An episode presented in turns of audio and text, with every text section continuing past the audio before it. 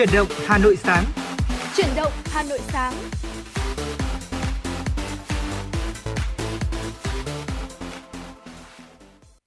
Mến chào quý vị thính giả của FM96 nhạc hiệu quen thuộc của truyền động Hà Nội sáng đã vang lên. Chúng tôi đã sẵn sàng để có thể đồng hành cùng quý thính giả trong 60 phút trực tiếp của truyền động Hà Nội sáng ngày hôm nay, phát trên sóng FM 96 MHz của Đài Phát thanh Truyền hình Hà Nội và người đồng hành cùng quý thính giả trong buổi sáng ngày hôm nay là Quang Minh và Trọng Khương. Xin được mến chào quý vị. Quý vị và các bạn đang theo dõi chương trình của chúng tôi được phát sóng trực tiếp trên tần số FM 96 MHz của Đài Phát thanh và Truyền hình Hà Nội, đồng thời cũng được ờ, phát trực tuyến trên trang web hanoionline.vn. Quý vị hãy ghi nhớ số điện thoại của chương trình 024 3773 6688 để có thể chia sẻ về những vấn đề quý vị quan tâm, về những điều mà quý vị ờ, cảm thấy là chuyển động của Hà Nội chúng ta một ngày qua, hoặc là quý vị mong muốn gửi tặng cho người thân, bạn bè của mình một ca khúc âm nhạc cùng với lời nhắn nhủ yêu thương.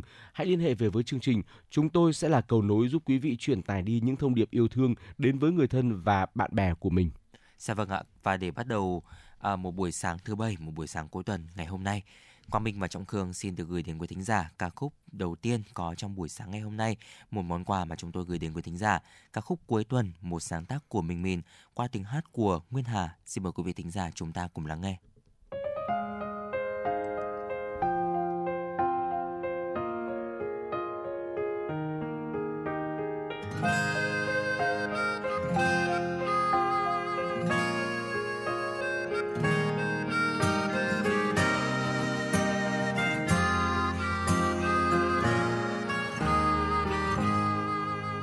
Chờ mãi cũng đến cuối tuần.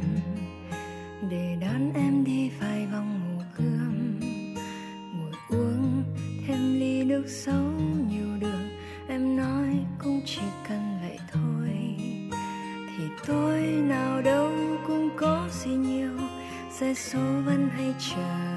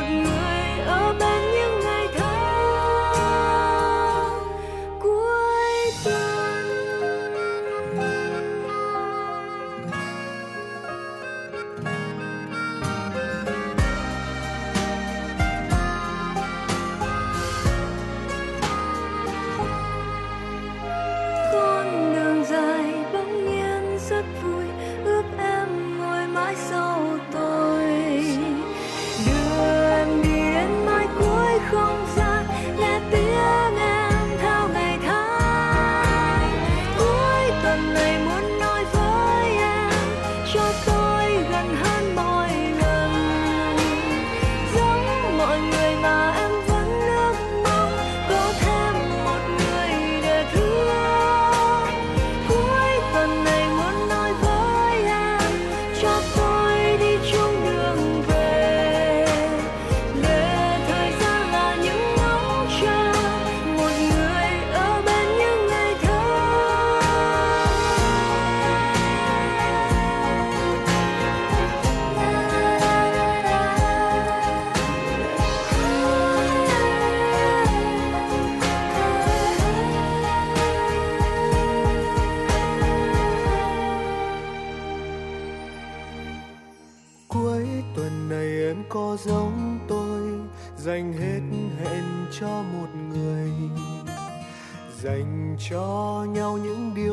thật để em thấy em trong tôi.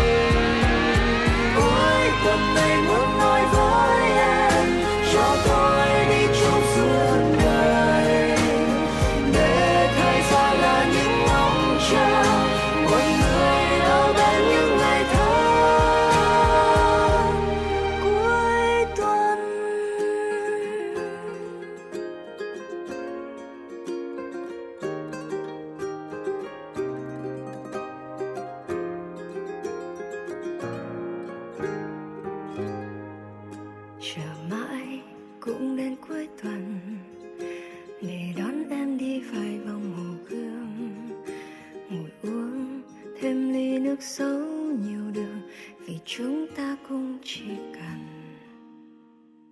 thế thôi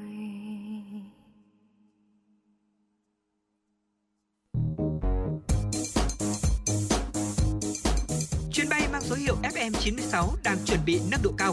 Quý khách hãy thắt dây an toàn, sẵn sàng trải nghiệm những cung bậc cảm xúc cùng FN96.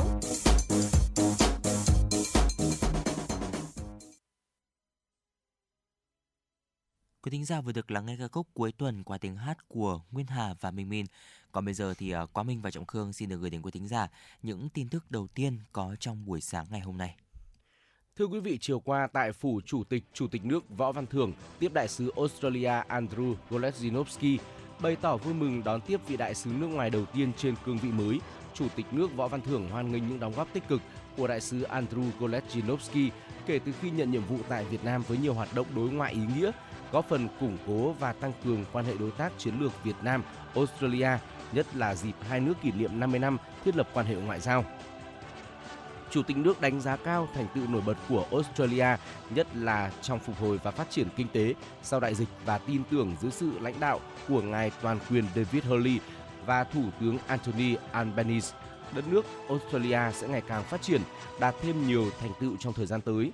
Việt Nam cảm ơn Australia là nhà tài trợ vaccine lớn thứ hai đã hỗ trợ Việt Nam 26,4 triệu liều vaccine phòng chống COVID-19, qua đó góp phần giúp Việt Nam đẩy lùi dịch bệnh, nhanh chóng phục hồi phát triển kinh tế xã hội.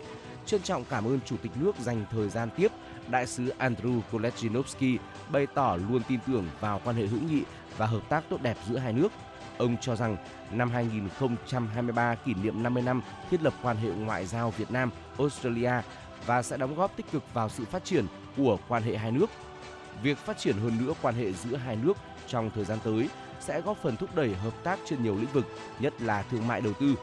Đại sứ đề nghị tiếp tục đẩy mạnh hợp tác trong lĩnh vực gìn giữ hòa bình, quốc phòng, an ninh, đang có nhiều bước tiến tích cực thời gian qua.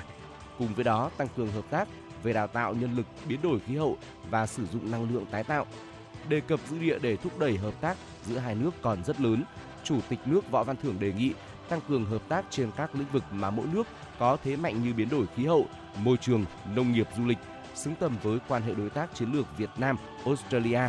Việt Nam tích cực phòng chống tham nhũng, đổi mới xây dựng thể chế pháp luật, nỗ lực cải thiện môi trường đầu tư thông thoáng, tốt nhất để các nhà đầu tư nước ngoài, trong đó có Australia yên tâm, tin tưởng đầu tư thuận lợi tại Việt Nam. Qua đó, khai thác, phát huy hiệu quả tiềm năng hợp tác kinh tế, thương mại song phương, đồng thời thúc đẩy tiến độ giải ngân trong các dự án hợp tác phát triển để mang lại hiệu quả thiết thực hơn. Chiều cùng ngày tại trụ sở chính phủ, Thủ tướng Phạm Minh Chính chủ trì cuộc gặp mặt và tuyên dương các tập thể cá nhân trong đoàn công tác của Bộ Công an, Bộ Quốc phòng đã tham gia cứu nạn cứu hộ tại Thổ Nhĩ Kỳ. Ngày 6 tháng 2 năm 2023 đã xảy ra trận động đất với cường độ lên tới 7,8 độ Richter, lớn nhất tại Thổ Nhĩ Kỳ kể từ năm 1939, khiến hàng chục nghìn người thiệt mạng, hàng trăm nghìn người bị thương, hàng chục nghìn công trình bị phá hủy và Thổ Nhĩ Kỳ đã phải ban bố tình trạng khẩn cấp tại 10 tỉnh, đồng thời kêu gọi sự hỗ trợ từ cộng đồng quốc tế. Với tình cảm chân thành, chính phủ và nhân dân Việt Nam rất chia sẻ với chính phủ và nhân dân Thổ Nhĩ Kỳ về những mất mát, thiệt hại to lớn về người và tài sản trong thảm họa động đất này. Đây là lần đầu tiên Việt Nam cử một lực lượng lớn bao gồm 100 đồng chí, trong đó có 76 đồng chí của Bộ Quốc phòng và 24 đồng chí của Bộ Công an tham gia hỗ trợ công tác tìm kiếm, cứu nạn, cứu hộ ở một nơi xa bên ngoài lãnh thổ. Do vậy, các đồng chí đã phải vượt qua rất nhiều khó khăn, thách thức. Suốt quá trình tham gia cứu trợ, hỗ trợ nhân đạo thảm họa động đất tại Thổ Nhĩ Kỳ, tập thể lãnh đạo Bộ Công an, Bộ Quốc phòng đã quan tâm sâu sát, thường xuyên cập nhật thông tin và có chỉ đạo kịp thời trong tổ chức triển khai hiệp đồng tác chiến. Việc đưa lực lượng của quân đội, công an tham gia cứu trợ thảm họa và hỗ trợ nhân đạo nạn nhân động đất tại Thổ Nhĩ Kỳ được cộng đồng quốc tế đánh giá cao, thể hiện tầm vóc, vị thế của đất nước, tinh thần Việt Nam là thành viên tích cực có trách nhiệm. Cũng trong chiều qua, phát biểu kết luận phiên họp cho ý kiến về dự án luật nhà ở sửa đổi, Phó Chủ tịch Quốc hội Nguyễn Khắc Định nêu rõ, hồ sơ thủ tục quy trình chuẩn bị dự án luật đúng quy định, đủ điều kiện trình Ủy ban Thường vụ Quốc hội xem xét. Qua đó, chính phủ tiếp thu trình Quốc hội tại kỳ họp thứ 5. Phó Chủ tịch Quốc hội đề nghị cơ quan soạn thảo thẩm tra phối hợp chặt chẽ với các cơ quan liên quan để đảm bảo quy định của dự án luật này phù hợp với các văn bản pháp luật liên quan, chủ trương chính sách của Đảng, Nhà nước và cả các luật đang được sửa cùng thời điểm. đặc biệt là luật đất đai sửa đổi. Theo Phó Chủ tịch Quốc hội Nguyễn Khắc Định, các cơ quan phối hợp chặt chẽ, tiếp tục giả soát, nghiên cứu, lấy ý kiến các tổ chức đơn vị, người dân chịu tác động để đảm bảo quy định trong luật rõ ràng, chi tiết, phù hợp với thực tiễn. Phó Chủ tịch Quốc hội đề nghị cơ quan soạn thảo sớm hoàn thiện, trình lại hồ sơ để tiến hành thẩm tra đúng theo quy định. Trước đó cho ý kiến về dự án luật, Chủ tịch Quốc hội Vương Đình Huệ nhìn nhận quyền sở hữu nhà chung cư là vấn đề hệ trọng và nhạy cảm, được nhân dân, cử tri đặc biệt quan tâm và hiện còn nhiều ý kiến khác nhau. Nhấn mạnh bắt cho đúng bệnh, Chủ tịch Quốc hội Vương Đình Huệ đặt vấn đề vướng trong sửa chữa cải tạo nhà chung cư có thực sự xuất phát từ thời hạn sở hữu nhà chung cư. Do đó, các cơ quan soạn thảo và thẩm tra cần tiếp tục thảo luận làm rõ. Theo Chủ tịch Quốc hội, phải được đánh giá tác động một cách rất là kỹ lưỡng, thận trọng, toàn diện hơn nữa. Đồng thời, luật này cần tập trung vào việc quy định chặt chẽ và cụ thể hơn nữa về thời hạn sử dụng nhà chung cư. Việc tiêu hủy, phá rỡ, cải tạo nhà chung cư trên cơ sở đánh giá những vướng mắc trong thực tế, luật hóa những nội dung trong nghị định. Chiều qua, Ủy ban nhân dân phường Vĩnh Tuy, quận Hai Bà Trưng tổ chức buổi họp thông tin, đối thoại với người dân về dự án kết nối đường qua công ty xe buýt với dự án 423 Minh Khai, quận Hai Bà Trưng để làm rõ thêm một số nội dung liên quan đến dự án mở con đường này. Tuyến đường có chiều dài khoảng 435 m, điểm đầu tuyến giao với phố Lạc Trung và điểm cuối giao với dự án 423 Minh Khai. Tổng mức đầu tư của dự án là gần 84 tỷ đồng. Dự án đi qua địa bàn 3 khu dân cư số 3, số 8 và số 11. Có 46 hộ dân và 3 tổ chức nằm trong phạm vi giải phóng mặt bằng.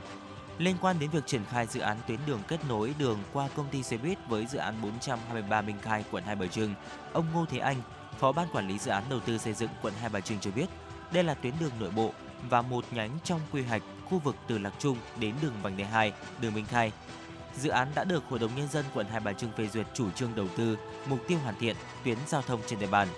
Ngoài ra, Ban quản lý dự án đang triển khai tích cực các điều kiện để giải phóng mặt bằng, thông toàn tuyến của một dự án khác nối từ ngõ 61 Lạc Trung tới ngõ 423 Minh Khai. Trên cơ sở hồ sơ đồ án quy hoạch H14 khi hình thành hai đoạn tuyến tạo thành hai tuyến đường song song nối trục Bắc Nam từ vành đai 2 đến 61 Lạc Trung. Đây là tuyến đường đô thị chung, không phải đường nội bộ dành cho một đơn vị nào. Trả lời về mốc giới đường qua sân chung cư 25 Lạc Trung, Phó Chủ tịch Ủy ban nhân dân phường Vĩnh Tuy Trần Nam Sơn cho biết, Ủy ban nhân dân thành phố Hà Nội có quyết định cho phép công ty thương mại thời trang Hà Nội chuyển đổi mục đích sử dụng đất tại 25 Lạc Trung để xây dựng công trình tổ hợp văn phòng, dịch vụ nhà ở cao tầng bán. Trong đó nêu rõ 1.110 m đất giới bởi những các mốc nằm trong chỉ giới đường đỏ, giao công ty sử dụng làm đường vào thi công và được sử dụng chung cho khu vực, tuyệt đối không được xây dựng công trình. Khi nhà nước thu hồi để làm đường theo quy hoạch phải bàn giao không điều kiện, không bồi hoàn. Và thưa quý vị, vừa rồi là một số những tin tức đầu tiên có trong buổi sáng ngày hôm nay do biên tập viên Thu Vân thực hiện. Còn bây giờ thì xin được quay trở lại với không gian âm nhạc của FM96, ca khúc Khói nắng mang về qua tiếng hát của Hoàng Dũng và Châu Bùi, một sáng tác của Hoàng Dũng. Xin mời quý vị thính giả chúng ta cùng lắng nghe. Chắc là anh ngỡ thích em mất rồi Sáng chiều anh chưa đừng nghĩ về em thôi. Từ khi em bước qua nơi anh trong một ngày nắng. Nắng giọt theo những bước chân vui đùa. Nắng lục bên môi em cười say sưa. Nụ cười rạng rỡ như thắp sáng tâm hồn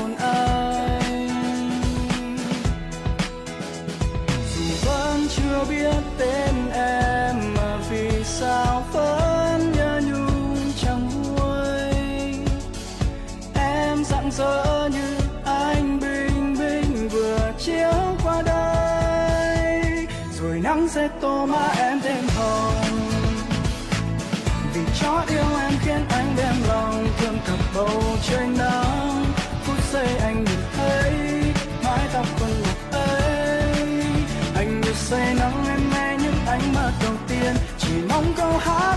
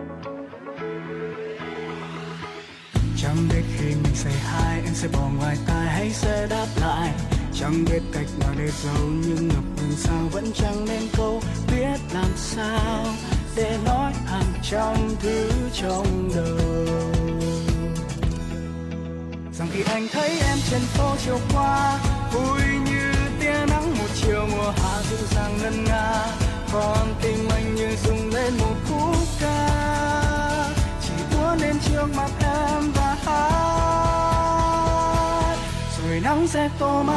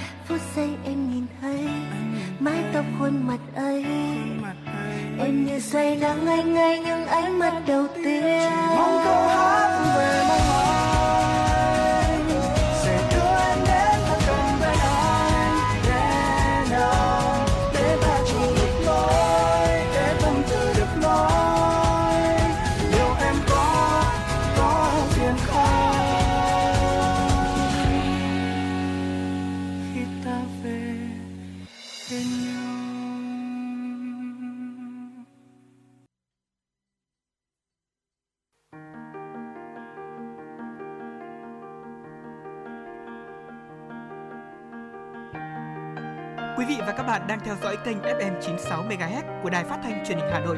Hãy giữ sóng và tương tác với chúng tôi theo số điện thoại 024 3773 6688. FM 96 đồng hành trên mọi nẻo đường.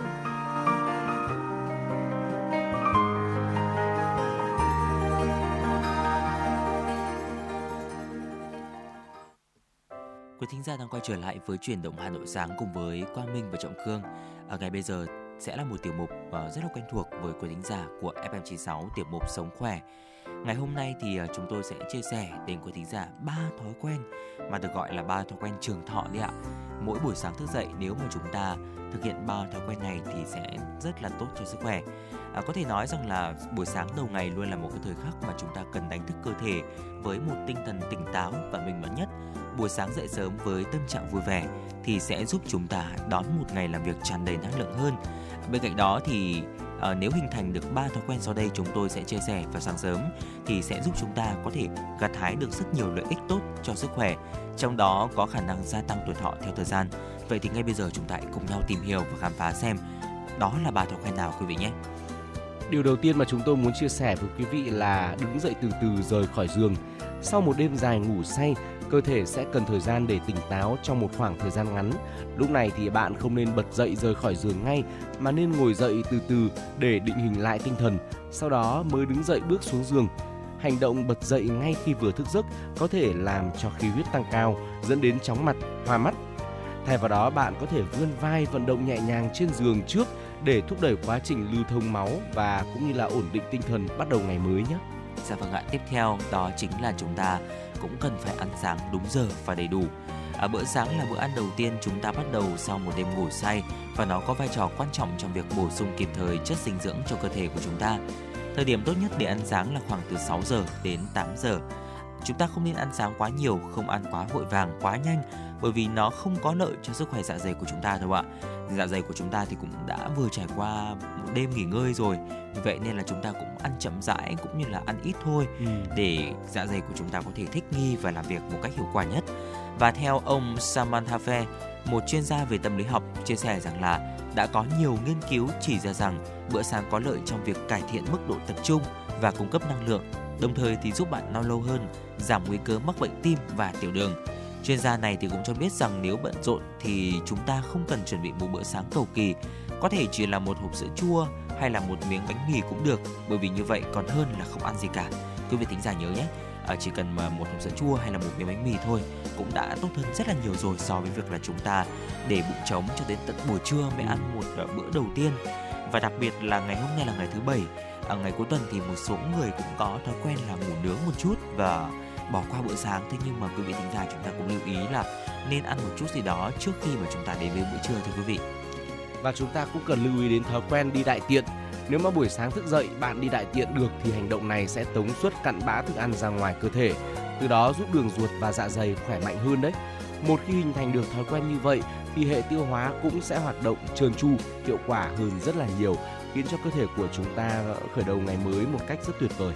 Dạ vâng ạ thưa quý vị và vừa rồi là một số những chia sẻ của chúng tôi uh, về cái cách mà chúng ta uh, những cái cách mà chúng ta có thể bắt đầu một ngày mới vậy thì uh, trong đó có một cái điều đó chính là cái bữa sáng này cũng là một điều rất là quan trọng ngay bây giờ thì Quang Minh Trọng Cương sẽ tiếp tục chia sẻ tới quý thính giả những cái bữa sáng ảnh hưởng đến tuổi thọ của chúng ta và ờ, có một số món thì nó gần như là một cái môi trường rất là thuận lợi cho các tế bào ung thư. Chúng ta hãy cùng nhau tìm hiểu. Ở những cái món ăn này thì ăn một lần thì không sao đâu ạ. Thế nhưng mà nếu mà ăn thường xuyên hàng ngày thì lại có thể là trở thành tác nhân gây ung thư mà có thể là sẽ gây hại cho sức khỏe của chúng ta. Thưa quý vị, ờ, trên ờ, báo chí truyền thông đã từng đưa tin về một trường hợp là ăn ngô bị mốc trong thời gian dài và nhận được chẩn đoán mắc bệnh ung thư gan. Được biết người phụ nữ này đã ngoài 60 tuổi, sống ở Trung Quốc. Bà có sở thích ăn ngô vào mỗi sáng nên làm hẳn một xào ngô treo dưới mái hiên nhà. Tuy nhiên, ngô phơi khô và để lâu như vậy thì thường dễ bị mốc. Người phụ nữ này do không muốn vứt bỏ nên đã rửa hết phần mốc và tiếp tục luộc lên ăn sáng. Thói quen này kéo dài hàng chục năm và cho đến một ngày đi khám sức khỏe, bà được thông báo mắc ung thư gan do độc tố aflatoxin xâm chiếm cơ thể quá nhiều. Aflatoxin được biết đến là chất gây ung thư loại 1, từng được WHO cảnh báo rất nhiều. Thực tế nếu chỉ thỉnh thoảng vô tình ăn phải đồ mốc thì lượng độc tố này chưa đủ để gây hại đến cơ thể. Nhưng với tần suất ăn liên tục vào mỗi ngày và mỗi buổi sáng, giống như người phụ nữ kể trên thì à, thật khó để tránh khỏi nguy cơ mắc bệnh. Ngoài thực phẩm bị mốc thì bữa ăn đầu tiên trong ngày, quý vị và các bạn cũng nên tránh một số món sau đây bởi nó có thể là tác nhân dẫn đến ung thư nếu ăn quá nhiều. Đầu tiên, thưa quý vị, đó chính là những món chiên rán từ dầu chiên đi chiên lại nhiều lần. Đa số các món à, chiên rán trên chảo dầu sôi thì thường rất là hấp dẫn và thu hút người ăn. Đó cũng chính là lý do mà vì sao nhiều người lại yêu thích các món ăn sáng này đến như vậy. Tuy nhiên thì nếu chúng ta mua đồ ăn sáng qua loa ở bên lề đường thì thật rất là khó để có thể đảm bảo yếu tố vệ sinh thực phẩm. Do là đồ ăn mua bên ngoài thường dùng nhiều loại dầu chiên đi chiên lại nhiều lần để có thể là làm thực phẩm bị biến chất, mất giá trị dinh dưỡng của thực phẩm. Ngoài ra thì thực phẩm khi được chiên rán lâu ở nhiệt độ cao không chỉ làm mất đi nhiều vitamin và các chất dinh dưỡng khác mà nó còn dẫn đến cái sự biến tính protein cũng như là chất béo, đồng thời có thể sinh ra các chất gây ung thư như là benzoprene và amin dị vòng. Do đó thì bữa sáng tốt nhất nên có sự xuất hiện của rau xanh hoặc là trái cây và mỗi tuần thì chúng ta chỉ nên ăn một lần đồ ăn chiên rán vào buổi sáng thôi thưa quý vị.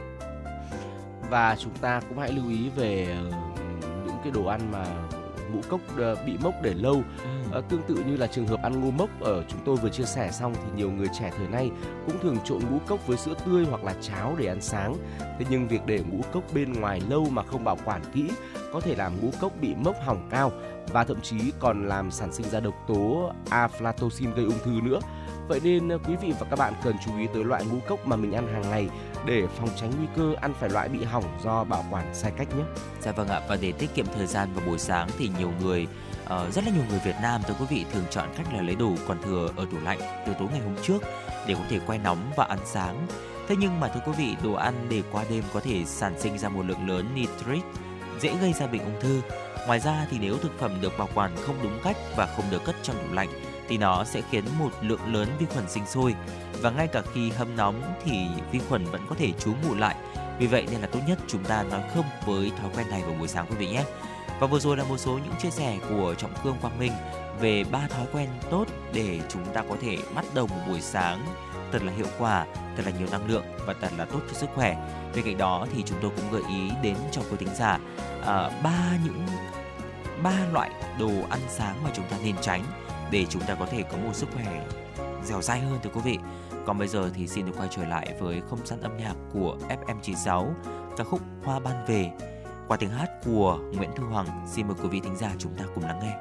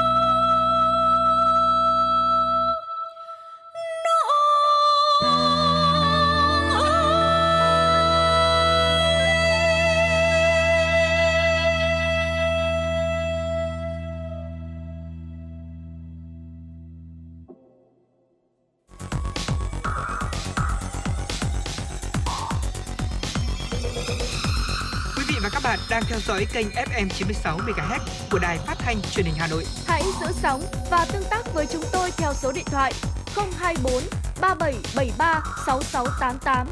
FM 96 đồng hành trên mọi nẻo đường. đường. Thưa quý vị, vừa rồi là một sáng tác của nhạc sĩ Đoàn Đăng Đức, ca khúc Hoa ban về. Và nếu quý vị thính giả chúng ta có những giai điệu âm nhạc yêu thích muốn được lắng nghe trên làn sóng FM96 thì hãy tương tác với chúng tôi thông qua số điện thoại 024 3773 6688 quý vị nhé. Còn bây giờ thì à, xin được quay trở lại với những tin tức đáng quan tâm có trong buổi sáng ngày hôm nay.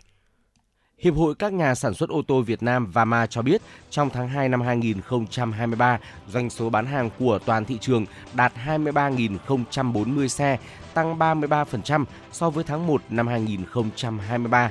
Đáng chú ý, trong tháng 2 vừa qua, cũng là lần đầu tiên trong nhiều tháng, các phân khúc xe du lịch, xe thương mại và xe chuyên dụng có doanh số bán hàng tăng mạnh.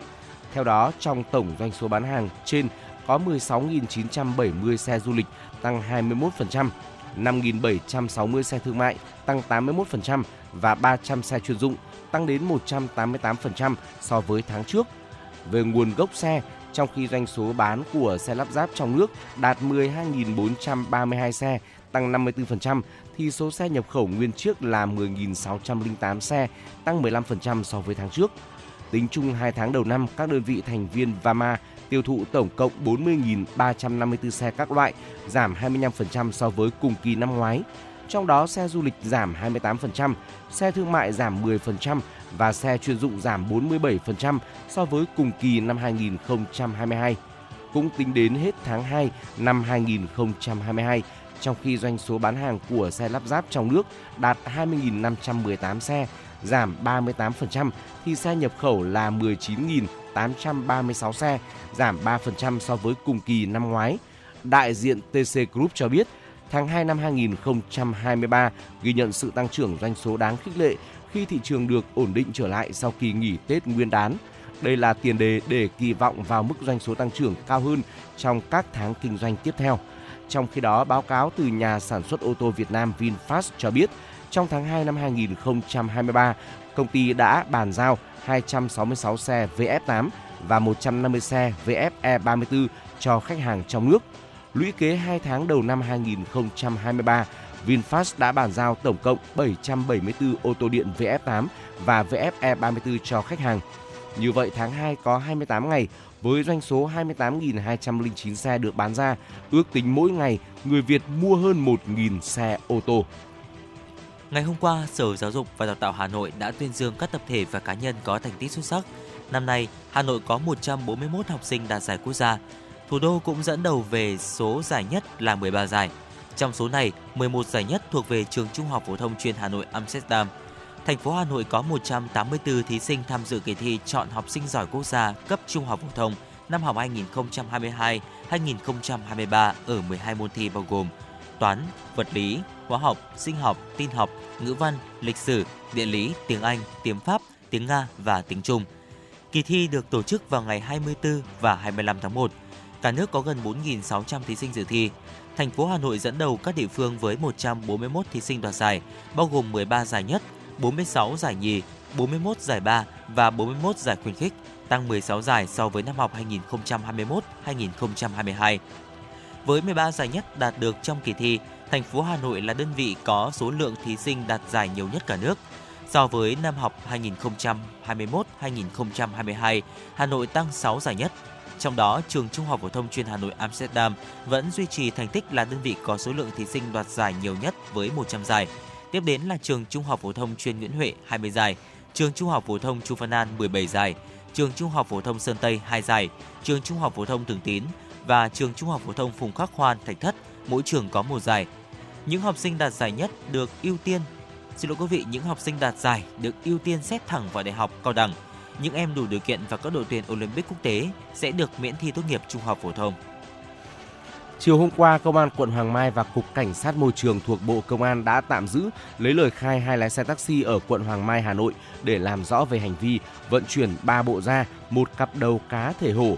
Khoảng 14 giờ 30 phút ngày hôm qua, Cục Cảnh sát Môi trường cùng Công an quận Hoàng Mai mật phục phát hiện xe ô tô biển kiểm soát 29E 020XX đang dừng đỗ phía sân phía sau sân bóng Đại An nằm trong khu đô thị Pháp Vân Tứ Hiệp có biểu hiện nghi vấn. Tiếp cận kiểm tra, cơ quan chức năng phát hiện trên xe chứa 3 bộ da cùng một cặp đầu nghi là sản phẩm từ cá thể hổ. Qua can, qua quan sát, có một bộ da hổ dài còn nguyên vẹn, khoảng hơn 3 mét, có đầy đủ các phần từ đầu đến đuôi. Bước đầu hai người ngồi trên xe taxi khai nhận họ đang vận chuyển thuê cho một người khách không quen ở bến xe nước ngầm. Vụ việc đang được điều tra và làm rõ. Sau thành phố Hồ Chí Minh, các cuộc gọi lừa đảo phụ huynh chuyển tiếp cấp cứu, chuyển tiền cấp cứu cho con em đang nhập viện đã xuất hiện tại Hà Nội. Ngoài việc tuyên truyền từ liên ngành công an, giáo dục, một số bệnh viện cũng luôn có các biện pháp nâng cao cảnh giác với các bậc phụ huynh, kể cả người thân của các bệnh nhân ở trong viện. Cách đây vài ngày, khi chị Viên Thị Hà ở quận Hoàng Mai vừa đưa con đến trường học rồi trở về cơ quan làm việc, đã nhận được điện thoại của một người tự xưng là giáo viên nhà trường. Báo tin con trai chỉ bị ngã, bị thương rất nặng, đang phải đi cấp cứu. Các đối tượng lừa đảo đã dồn các nạn nhân vào trạng thái hoảng loạn, mất bình tĩnh khi con em mình gặp nạn. Chị Hà đã nhanh chóng chuyển 200 triệu đồng cho các đối tượng, thậm chí không kịp gọi điện cho người thân và nhà trường. Cũng nhận được cuộc điện thoại gấp gáp của một người tự xưng là nhân viên y tế. Báo người nhà đang bị thương nặng, đang cấp cứu, cần tiền gấp. Chị Thu đã chuyển khoản 35 triệu đồng cho đối tượng. Trước tình trạng trên, một số bệnh viện tại Hà Nội đã luôn phát đi cảnh báo hàng giờ để nhắc nhở người nhà bệnh nhân. Các bệnh viện khẳng định trong các trường hợp cấp cứu, bệnh viện không bao giờ yêu cầu phải chuyển tiền. Bệnh viện Đa khoa Đức Giang thời gian vừa qua cũng nhận được nhiều cuộc gọi tới đường dây nóng của bệnh viện hỏi con mình có bị chấn thương ở đó không. Cũng nhờ việc kiểm tra chéo này, các phụ huynh đã thoát khỏi bẫy lừa của các đối tượng lừa đảo. Các bệnh viện hiện nay cũng dán thông báo số đường dây nóng và số của ban giám đốc ở nhiều góc của bệnh viện và trên website fanpage. Nhiều người nhà nghi ngờ có thể gọi điện và chỉ khoảng 2 phút sau, bệnh viện sẽ có thông tin chính xác trả lời con mình thực sự có phải đi cấp cứu hay không. Quý vị và các bạn thân mến, đó là một số những thông tin đáng chú ý chúng tôi cập nhật gửi đến cho quý vị và hãy đừng rời sóng tiếp tục đồng hành cùng với chúng tôi đến với những nội dung đáng quan tâm ở phần sau của chương trình nhé. Dạ vâng ạ, ngay bây giờ thì à, xin được à, tiếp tục với tiểu mục ký ức Hà Nội thưa quý vị, nơi mà chúng ta sẽ cùng nhau chia sẻ về những câu chuyện đã cũ của thủ đô thân yêu chúng ta. Ngày hôm nay, Quang Minh và Trọng Khương chia sẻ đến quý thính giả một câu chuyện của tác giả Phạm Kim Thanh về trạm xá một thùa. Xin mời quý vị thính giả chúng ta cùng lắng nghe.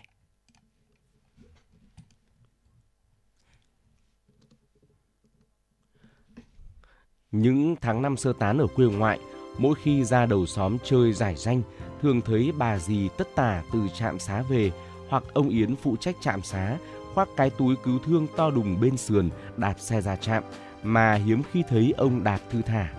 Đang lúc chiến tranh, mỗi người làm việc bằng hai nên nhân viên trạm xá phải làm rất nhiều việc. Hồi ấy chúng tôi thường mon men ra trạm xá, ngấp nghé trước cái sân đất. Đó là thế giới của thuốc, kim tiêm, giường bệnh đầy bí, đầy bí ẩn và khác xa với nếp nhà lợp lá mía của bác tôi. Vườn thuốc nam ở sau dãy nhà ngang trồng đủ loại ngải cứu, tía tô, kinh giới, xả, gừng, lá lốt. Cả dãy nhà ngang có hai buồng bệnh, giường chiếu cũ, bươm cả cói ở đầu chiếu nhưng được vệ sinh sạch sẽ. Dãy nhà dọc có phòng làm việc của ông Yến. Trong đó ông treo tủ thuốc, túi cứu thương cùng chiếc bàn cá nhân con con. Phòng khám bệnh cạnh phòng ông làm việc chỉ có vài dụng cụ y tế sơ sài như tai nghe, bàn cân, dụng cụ đo huyết áp bằng tay. Chúng tôi sợ nhất mà cũng tò mò nhất là xem bà dì tôi đỡ đẻ. Cứ nhìn thấy thuốc đỏ là bị mất vào. Ông Yến quát cả lũ chạy té đi, rồi lại lò dò vào, nín thở, chờ tiếng khóc ọ oa sau tấm màn vải trắng. Tôi tròn xoe mắt nhìn dì xoay trở rồi tắm cho trẻ sơ sinh trong cái thao đồng to bằng một cách khéo léo. Cứ thế, trạm xá đơn sơ là nơi đón bao đứa trẻ chào đời. Tôi nhớ mãi những ngày máy bay B-52 dội bom. Một buổi đi học về, vừa cất mũ rơm đã nghe tiếng ông tôi dục mang ngay cây phích nước ra cho bác cả đang vỡ đê ngoài trạm xá ấy. Thế ạ? À? Cháu qua vẫn thấy bác ấy đi làm đồng cơ mà. Thôi, nhanh nhanh cái chân lên. Tôi phóng chân ra trạm xá, đã thấy bác tôi bình an nằm trên giường bên con trai. Chiếc khăn mỏ quạ quàng qua tai cho đến lạnh. Giờ anh cụ tí ấy cũng đã vào tuổi chi thiên mệnh. Anh cười vang nhà nghe tôi kể chuyện xưa. Quả là chạm sáng ngày ấy thật đa di năng, từ tiêm chủng phòng bệnh uốn ván, thủy đậu, phát thuốc diệt bọ gậy, muỗi cho đến sơ cứu dân làng. Không mấy khi dân lên huyện chữa bệnh vì xe đạp hồi đó hiếm lắm. Tất tật các loại bệnh cứ ra trạm xá ông Yến khám đã. Trẻ bị còi xương cũng ra trạm xá lĩnh cốm canxi. Suy nhược cơ thể đã có thuốc Philatop. Thuốc kháng sinh phổ biến nhất thời đó là penicillin và tetracycline. Trạm xá cũng cấp cho dân. Các bệnh khác có thuốc chloroxid, berberin, viên nghệ mật ong. Hết chiến tranh phá hoại, tôi về thành phố học tiếp. Các loại thuốc đó vẫn là át chủ bài của trạm xá tiểu khu. ốm đau mà được phát Philatop uống là mắt sáng trưng, thấy như khỏe lên ngay. Nhớ nhất đận mẹ tôi bị va chạm với ô tô, chán mẹ bị vết cứa khá sâu và mặt xây xước. Mẹ tôi nằm ở bệnh viện ít ngày thì chuyển về trạm xá nhà máy điều trị và an dưỡng. Hồi đó, nhiều cơ quan của trung ương và thành phố, các nhà máy lớn như dệt mùng 8 tháng 3, cao su sao vàng, xà phòng Hà Nội, thuốc lá Thăng Long, cơ khí Trần Hưng Đạo, dệt kim Đông Xuân đều có trạm xá riêng cho cán bộ, công nhân viên. Còn nhân dân, học sinh thì ra trạm xá của tiểu khu chữa trị. Tôi bị đau lưng, cô y tá tiêm phòng à, tiêm phong bế vùng đau bằng ống thuốc B1, B6, B12 hòa với nhau, rồi cho thêm novocain giảm đau. Thế là nhúc nhắc đi học lại được. Nhưng trạm xá tiểu khu ở nội thành không kiêm chức năng thăm khám sản phụ như ở ngoại thành và các vùng nông thôn mà chỉ sơ cứu, chữa bệnh thông thường, tiêm chủng, phun thuốc diệt trừ côn trùng gây bệnh là chính. Thuốc nam khá đắc dụng, được dùng nhiều cho người mới chớm bệnh. Tôi thật sự nghiện món bổ phế, viên nghệ mật ong, cứ giờ rời uống là êm ngay. Cho đến những năm 1986, 1995, trẻ con, người lớn bị viêm nhiễm, thuốc kháng sinh ngoài penicillin, thuốc tiêm, tetacillin, chloroxid còn có thêm amoxicillin, thuốc uống là nhất bảng. Trong hoàn cảnh thời hậu chiến bị cấm vận, lại thêm chiến tranh biên giới Tây Nam, biên giới phía Bắc, đó là cố gắng rất lớn của ngành y tế để đảm bảo sức khỏe cho nhân dân. Giờ thì trạm y tế đã thay trạm xá và tiểu khu thời xưa, nhưng vẫn làm nhiều việc có tên và không tên. Những năm chống giặc Covid-19, trạm y tế là chốt tiền tiêu nắm tình hình và chăm lo việc tiêm vaccine chống dịch cho người dân. Những chiến sĩ áo trắng vất vả suốt ngày đêm, không quản gian nan và nguy cơ có thể nhiễm dịch bất cứ lúc nào. Thật cảm phục những tấm lòng lương y như từ mẫu.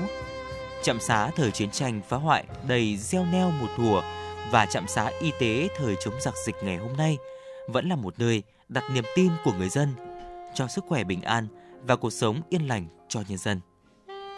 Thưa quý vị và vừa rồi là một số những chia sẻ từ tác giả Phạm Kim Thanh trong tiểu mục Ký ức Hà Nội. Và nếu quý vị thính giả chúng ta có những câu chuyện nào về Hà Nội mến yêu của chúng ta, hãy tương tác với chuyển động Hà Nội thông qua số điện thoại quen thuộc 024 3773 6688 hoặc fanpage FM96 Thời sự Hà Nội thưa quý vị. Còn bây giờ thì được xin được tiếp nối cảm xúc về ở Hà Nội một ký ức. Xin mời quý vị thính giả chúng ta cùng lắng nghe ca khúc cùng tên qua tiếng hát của Mai Tròn.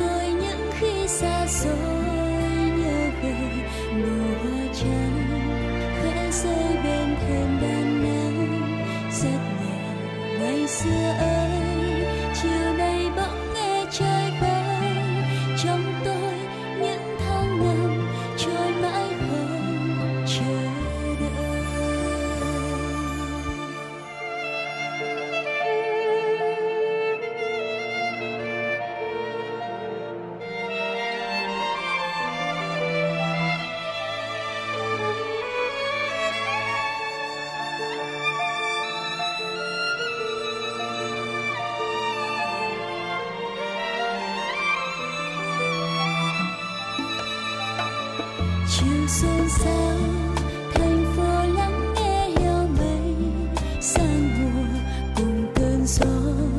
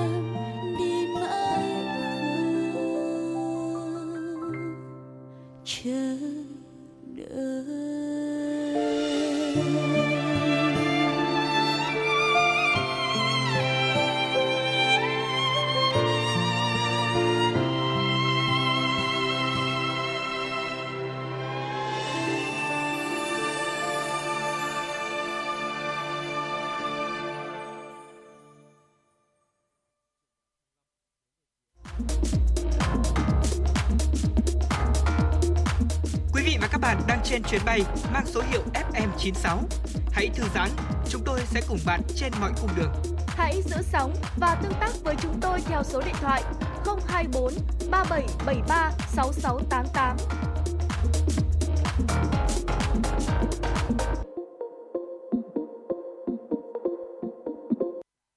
Quý thính giả vừa được lắng nghe ca khúc Hà Nội mùa ký ức một sáng tác của nhạc sĩ Lê Việt Khánh. Còn bây giờ xin được quay trở lại với phần điểm tin của FM96 ngày hôm nay. Mời quý vị cùng đến với một số thông tin thời sự quốc tế đáng chú ý. Hàn Quốc và Mỹ sẽ tổ chức cuộc tập trận đổ bộ quy mô lớn đầu tiên trong vòng 5 năm vào tuần tới.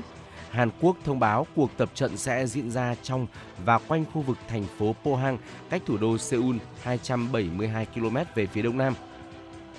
Hàn Quốc và Mỹ sẽ triển khai các lực lượng đổ bộ cấp sư đoàn và khoảng 30 tàu thuyền. Hai bên cũng sẽ triển khai khoảng 70 máy bay, trong đó có máy bay chiến đấu tàng hình như F-35B. Các lực lượng sẽ hoàn thiện kỹ năng như giả phá bom mìn, hỗ trợ hỏa lực tại các địa điểm đổ bộ và tiến hành tấn công trên không và trên biển. Cuộc tập trận bị gián đoạn kể từ năm 2018 khi chính quyền của cựu Tổng thống Moon Jae-in nỗ lực hàn gắn quan hệ liên triều. Tuy nhiên hiện nay, quan hệ Hàn Quốc-Triều Tiên đang rơi vào tình trạng căng thẳng nhất trong nhiều thập kỷ.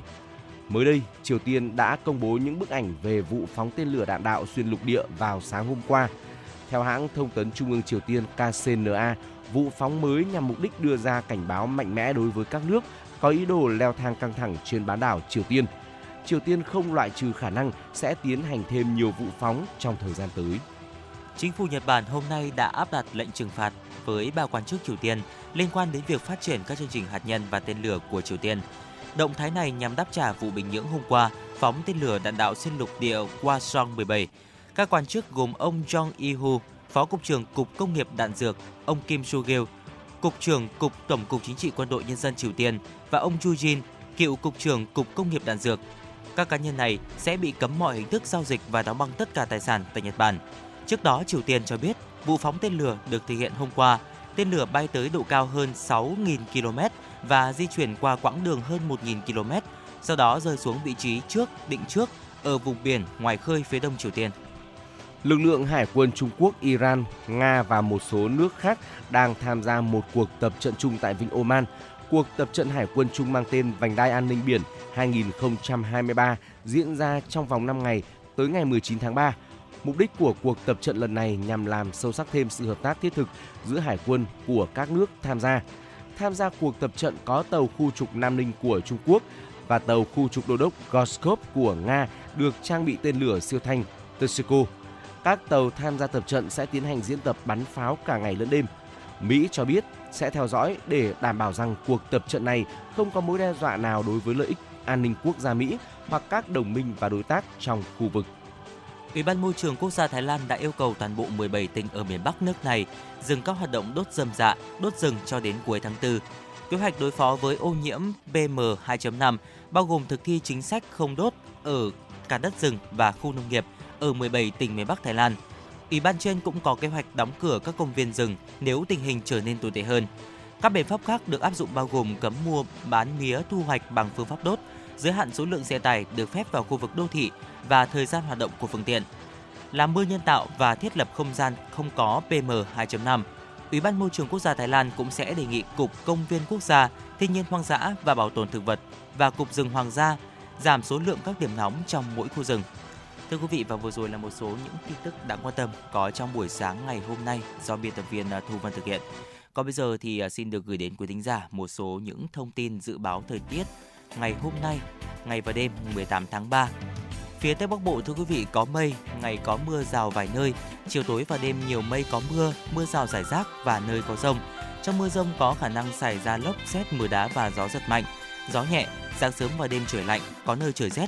Nhiệt độ thấp nhất từ 18 đến 21 độ, riêng khu Tây Bắc từ 16 đến 19 độ. Nhiệt độ cao nhất từ 25 đến 28 độ, có nơi trên 28 độ. Phía Đông Bắc Bộ thưa quý vị nhiều mây, vùng núi ngày có mưa vài nơi, chiều tối và đêm có mưa, mưa rào rải rác và có nơi có rông. Khu vực đồng bằng và ven biển có mưa nhỏ và vài nơi. Trưa chiều giảm mây hứng nắng, riêng gần sáng và sáng có mưa phùn và sương mù rải rác. Gió đông nam cấp 2 cấp 3. Trong mưa rông có khả năng xảy ra lốc, xét, mưa đá và gió giật mạnh. Sáng sớm và đêm trời lạnh. Nhiệt độ thấp nhất từ 19 đến 22 độ, vùng núi có nơi dưới 19 độ nhiệt độ cao nhất từ 25 đến 28 độ, có nơi trên 28 độ. Khu vực thủ đô Hà Nội nhiều mây, có mưa nhỏ vài nơi, trưa chiều giảm mây hứng nắng, riêng gần sáng và sáng có mưa phùn và sương mù dài rác. Gió đông nam cấp 2 cấp 3, sáng sớm và đêm trời lạnh. Nhiệt độ thấp nhất từ 19 đến 22 độ, nhiệt độ cao nhất từ 26 đến 28 độ. Ngoài ra, dự báo chỉ số tia UV cực đại trong ngày hôm nay tại khu vực thành phố Hà Nội sẽ ở ngưỡng từ 6 đến 7. Đây là ngưỡng gây nguy hại cao cho cơ thể của chúng ta, nên ở dưới bóng mát trong thời gian ban trưa, chắc chắn khi đi ra ngoài, bôi kem chống nắng và đeo kính râm thưa quý vị. Quý vị và các bạn thân mến, những thông tin về dự báo thời tiết vừa rồi cũng đã dần khép lại 60 phút. Chúng tôi đồng hành cùng với quý vị trong chuyển động Hà Nội sáng. Hãy ghi nhớ số điện thoại của chương trình 024 3773 6688 sẽ là số tổng đài luôn đồng hành cùng với quý vị trên làn sóng FM 96 MHz. Chương trình ngày hôm nay được thực hiện bởi ekip chỉ đạo nội dung Nguyễn Kim Khiêm, chỉ đạo sản xuất Nguyễn Tiến Dũng, tổ chức sản xuất Lê Xuân Luyến, biên tập Vương Chuyên, MC Trọng Khương Quang Minh, thư ký Thu Vân cùng kỹ thuật viên Bảo Tuấn phối hợp thực hiện. Hẹn gặp lại quý vị vào khung giờ trưa của chương trình từ 10 giờ đến 12 giờ trưa nay trên làn sóng FM 96 MHz.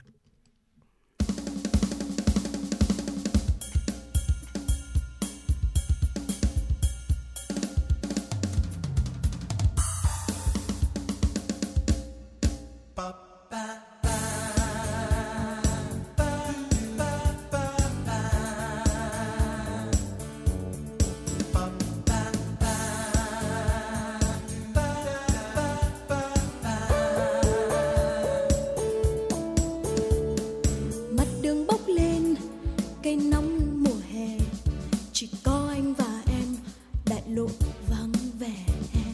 Ngày hè rất xanh, cây trái mùa hè, chỉ có anh và em, xa thành phố.